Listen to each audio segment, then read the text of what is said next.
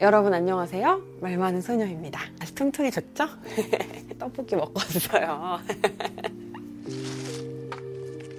아니 오늘 또 저희가 어, 뭐 보리 PD랑 무슨 이야기를 해볼까 주제들을 좀 이렇게 많이 올려놓고 보다가 우리가 또 이 무례한 상황에 대처하는 방법 이런 거 얘기한 적은 없었던 것 같아요. 무례한 상황을 겪었을 때 바로바로 응수를 하시나요, 여러분? 저는 사실은 할 때도 있는데 못 할 때가 훨씬 많거든요. 기분 나쁜 경험을 하고 집에 오면은 너무 그 억울하고 그때 내가 이렇게 이렇게 이렇게 해줬어야 되는데 이런 게 있는 거예요. 그래서 평소에 대비를 해야 되겠다. 언제 걸릴지 모르는 시비 이렇게 대처해야지를 해가지고 억울한 상황을 만들지 않아야 되겠다. 이런 생각을 하게 돼가지고 오늘은 무례한 사람에게 대처하는 법 혹은 말싸움에서 이기는 법 이런 걸 또 한번 준비를 해봤습니다. 재밌을 거예요 일단은 저는 뭐 이렇게 좋게 좋게 하는 건 좋다고 생각을 합니다. 내가 기분이 나쁘지 않거나 저 사람이 저런 말 한다고 해서 말에 뭐 무게가 있나? 라고 생각을 해가지고 무시를 할 수 있다면 아, 음 하고 이렇게 넘어가는 게 베스트죠. 그리고 말이 또 말을 낳잖아요. 그러니까 예를 들면 이 사람이 뭐 되게 띠껍게 나한테 너 뭐 왜 이렇게 얼굴이 이상해졌어? 라고 했는데 내가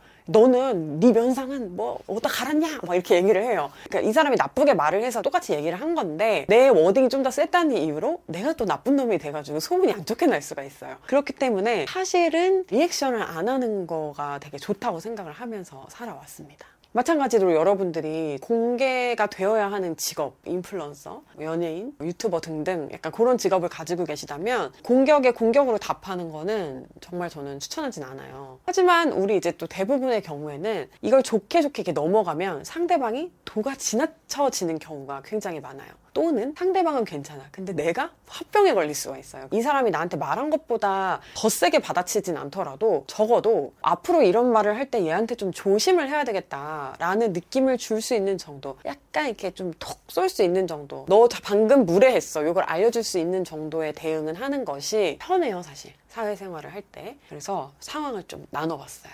보리는 어떤 편인가요? 말을 좀 하는 편인가요? 말을 못 숨겨. 말을 못 숨겨서? 어, 너 성격이 왜 그러냐? 지는 약간 이렇게 되는 건가요? 말을 이렇게 세워 나오는 거. 저런 말에 미쳤나 봐. 약간 이렇게 혼잣말 하듯이. 어, 말이 새 나오는 편. 아니, 저런 얼마나 좋아, 그죠? 응어리 없지. 스트레스 없지.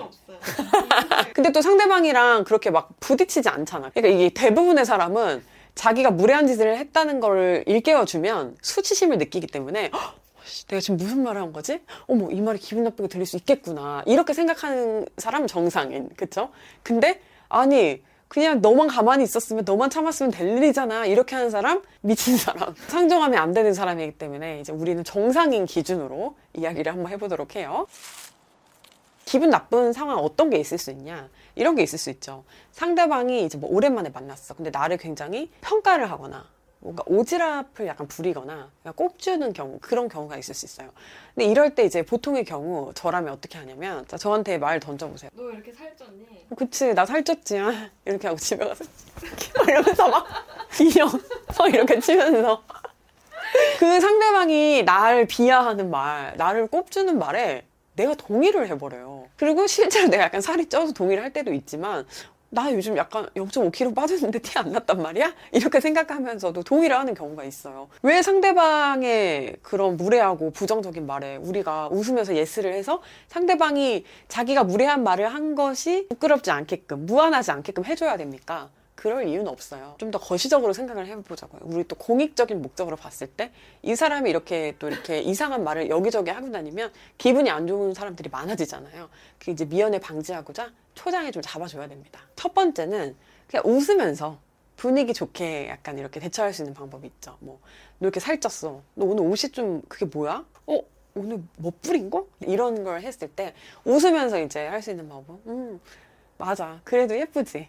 막 이렇게 말을 한다든가. 이제 내가 폭탄을 받았잖아요, 지금. 이걸 내가 계속 쥐고 있으면 안 돼요. 그치, 나 오늘 옷이 좀 이상하지. 아, 나 오늘 좀 살쪘지. 약간 이러면 안 되고, 그거 약간 상대방으로 시선을 약간 돌려줘야 돼요. 그러면, 그러니까, 너도 오늘 못 부린 건가? 야, 근데 너는 살이 쪄도 어떻게 밉겠지냐? 약간 이런 식으로 같이 웃으면서 꼽을 준다든가. 그럼 기분 나빠면, 왜 기분 나빠? 너는 그렇게 말해놓고 똑같이 하니까 기분 나쁜가 봐? 약간 이런 식으로 빈정빈정. 하지만 이거 약간 어려워. 왜냐면 순간적으로 기분이 상하거나 민망하기 때문에 지적을 당하면 이렇게 이렇게 좀 약간 센스 있게 이렇게 가기가 굉장히 어렵거든요. 여러분 연습을 해야 합니다. 나한테 화살이 돌아왔을 때는 이 화살을 계속 받고 있으면 안 돼. 내가 뭐가 살쪄? 아니 나 별로 안 쪘는데 이렇게 하면 안 돼요. 돌려야 돼요. 끌어들이는 게 제일 좋은 거. 어, 그 우리가 되게 좋다. 그 정말 좋은 아이디어인 것 같아. 왜냐면은 나는 저 사람보다 우월하다고 생각하고 맞아. 맞아. 그럼 평가하는 것 자체가 사실은 내가 저 사람을 평가할 자격이 된다고 생각을 하는 거잖아요. 내가 더 우월하다고 생각을 하는 건데.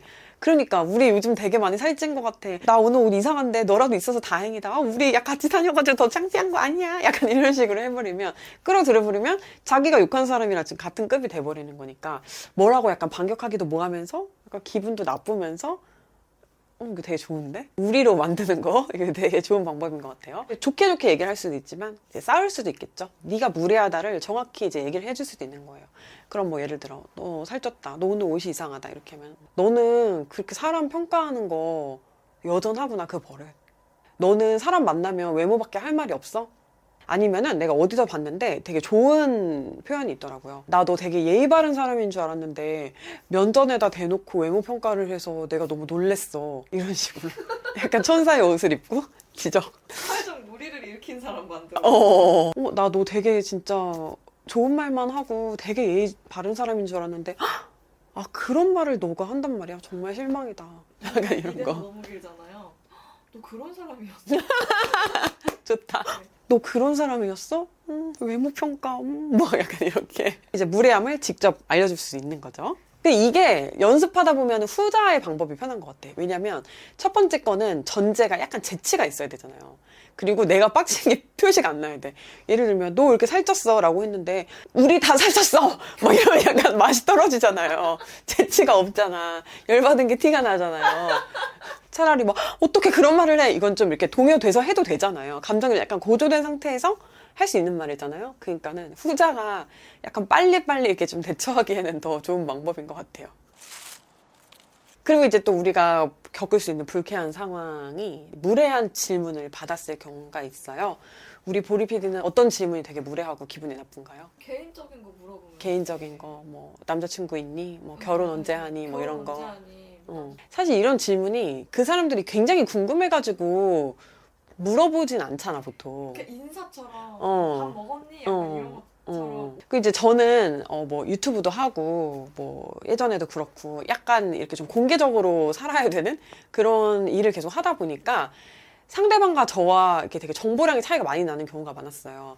뭐 예를 들면은 그럴 수 있는 거죠. 뭐 내가 뭐 소개팅을 나갔다. 근데 상대방은 나를 싹 다 검색을 해가지고 뭐 다 알고 왔다든가. 근데 나는 잘 모른다든가. 이럴 수도 있는 거고. 그냥 뭐 구독자분을 만났는데 그분은 나에 대해서 다 알고서는 막 가까운 사람처럼 얘기를 하지만 나는 전혀 초면 누구 약간 이렇게 될 수 있는 거잖아요.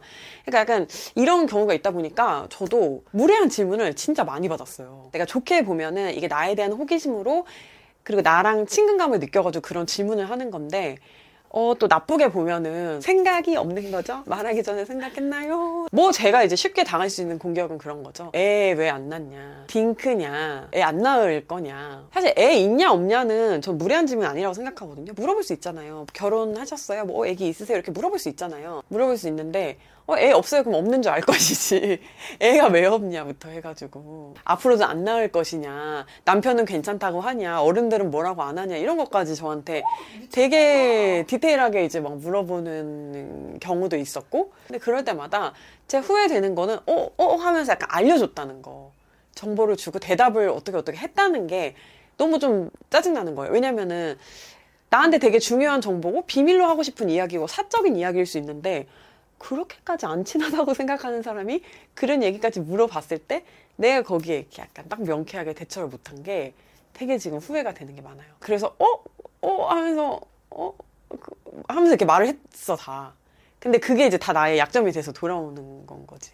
그래서 아 말을 하면 안 되겠다라고 생각을 하는데 약간 성격상 또 말을 하게 되는 거야. 유도 신문을 하면은 그거 아 그런 질문 안 했으면 좋겠어라고 말을 내가 또 잘 못해가지고 그냥 어어 하다 말을 해주고 이제 약간 다 이렇게 말리는 거지. 그래서 이제 극단의 이제 방법이 안 맞나.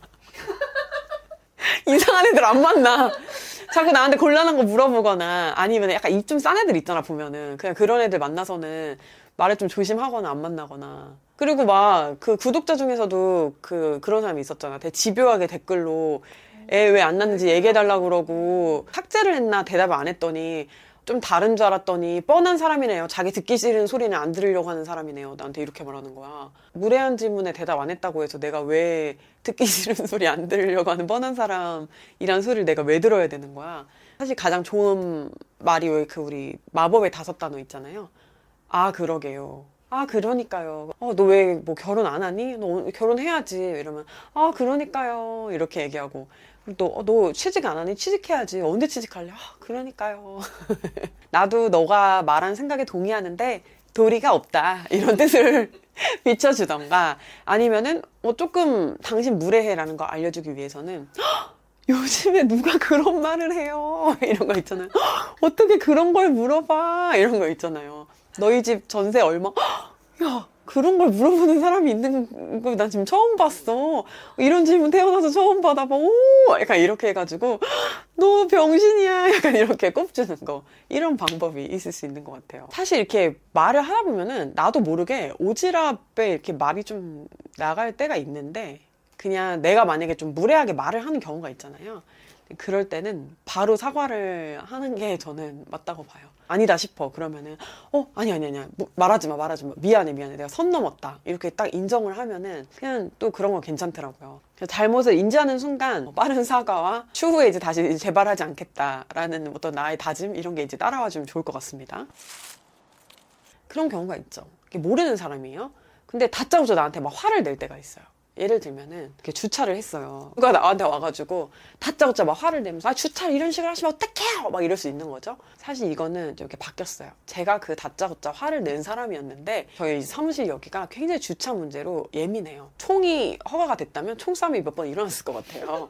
쌓여가지고 처음 보는 사람한테도 약간 공격적으로 말이 나가는 거예요. 그럼 보통 다들 당황해가지고 아, 뺄게요. 아, 안 되면 되잖아요. 뭐 이런 식으로 이렇게 대처를 하고 뭐 이상 사람이야. 이제 서로 이렇게 하면서 넘어가지만 이제 한 번은 그런 적이 있었어요. 제가 어떤 분한테 여기다 주차 왜 하셨어요? 어디 오신 거예요? 주차하시면 안 돼요. 외부 차량. 이렇게 제가 얘기를 한 거예요. 근데 이제 그 사람은 되게 당황스러울 수 있잖아요. 근데 이제 그분이 정말 점잖게 저한테 전혀 화를 안 내고 되게 예의 바르게 아 근데 너무 죄송한데 제가 왜 그렇게까지 화가 나셨는지 조금 이유를 여쭤봐도 될까요? 이렇게 말씀을 하시는 거예요.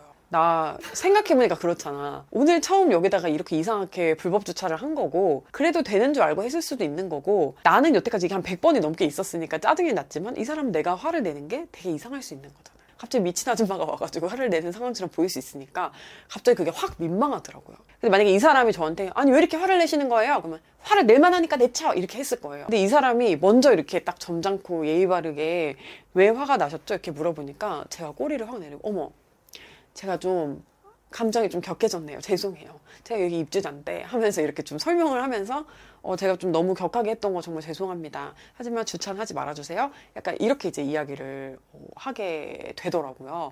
그래서 이렇게 조금 한번 해보면 어떨까. 라는 생각이 듭니다. 그리고 꼭 뭐 유명인이나 인플루언서가 아니라 하더라도 우리가 SNS 같은 거 다들 하시잖아요. 그러다 보니까 댓글로 기분 나쁜 공격을 받을 때가 있어요.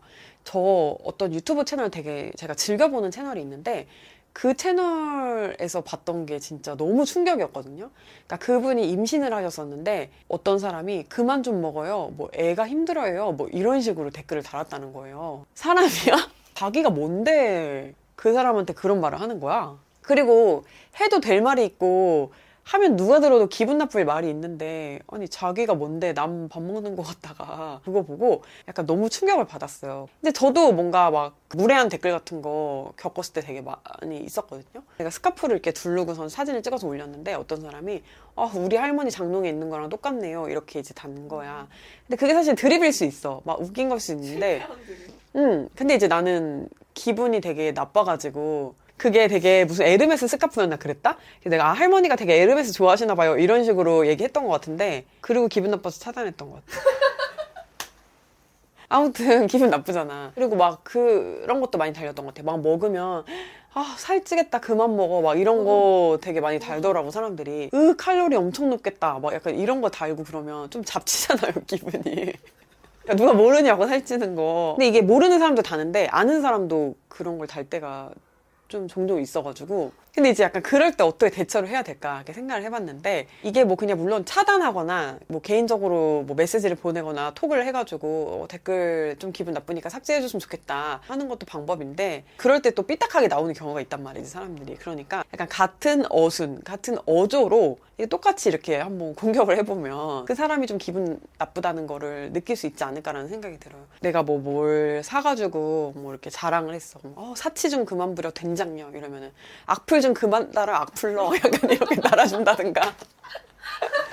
눈에는 눈, 이에는 현무라미 스타일? 이렇게 대처를 또 해보면 어떨까 라는 생각이 듭니다. 겁나 씁쓸하다. 이겼는데 진 느낌이네. 그리고 악플 달지 마. 좋은 것만 달아 왜 그 우리 말 많은 소녀에도 악플은 아닌데 되게 실패한 드립이 종종 등장을 해요. 말 많은 막 소녀? 푸흡? 막 약간 이러면서. 말 많은 주부 아닌가? 막 이러면서. 근데 이제 이게 뭐 비꼬는 거였으면은 그래 뭐 다행인데 이게 약간 웃기다고 생각하고 다시는 분들이 있는 거예요. 근데 아니에요. 님 드립 못 치세요. 어디 가서 드립 치시면 안 되는 분이세요. 아, 내가 굉장히 센스 있고 재치 있다는 확신이 없는 이상에는 그런 거 약간 하지 않으시는 게 좋고 그리고 내가 되게 센스 있고 재치 있어도 누군가는 상처받을 수 있는 말 같은 거는 안 하는 게 좋은 것 같아요. 그리고 그런 말 특히 공개적으로 안 하는 거 되게 중요한 것 같은데 댓글은 되게 공개적인 거잖아요. 그걸 또 지우기도 되게 좀스러워 보여가지고 냅두지만 기분 나쁘고 그 사람 이미지 깎이고 막 그럴 수 있거든요. 그러니까는 나쁜 말은 안 하는 걸로. 할 나쁜 말이 있으면 개인톡을 하자. 개인톡해. 그리고 이제 마지막으로 여러분들한테 추천해드릴 만한 책이 우리 이제 또 보리 PD가 추천해 주는데요. 우리 이거를 아까 보면서 와 진짜 인간 변하지 않는다.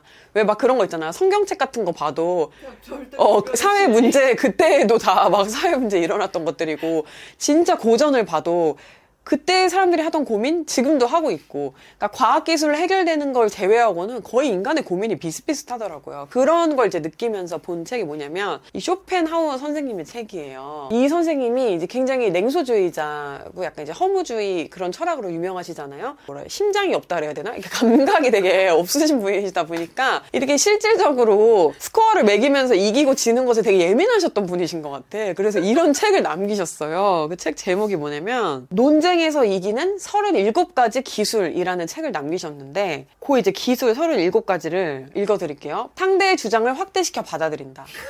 어, 너 살쪘어. 그럼 야 요즘 사회에서 외모 평가는 거의 살인무기 아니냐? 너 거의 살인자네? 약간 이런 식으로 논리 확대하는 거. 상대적으로 제기된 주장을 절대적인 주장으로 받아들인다. 진지한 태도로 갑자기 딴소리를 한다. 그리고 사람들이 싫어하는 범주와 연관이 있음을 보여준다. 오, 그 발언 지금 되게 호모포비아 발언이야. 요즘 그런 사람들 거의 사회에서 매장되지 않나? 약간 이런 식으로. 뭔지 아시겠죠? 현대사회에서도 굉장히 어, 많이 널리 쓰이는 이런 싸움의 기술들 이미 우리 1788년생 쇼펜하우어 선생님께서 이미 다 하셨어요. 찢었다 이미 논쟁계에서는 지금 이 사람의 논리에서 벗어나는 이기는 방법은 딱히 없다. 그래서 오늘 저희가 제시해드린 방법이 뭔가 좀 약간 애매모호하다라고 생각을 하셨다면은 우리 또 쇼펜하우어 선생님 책을 또 한번 읽어보시는 걸 권하고요.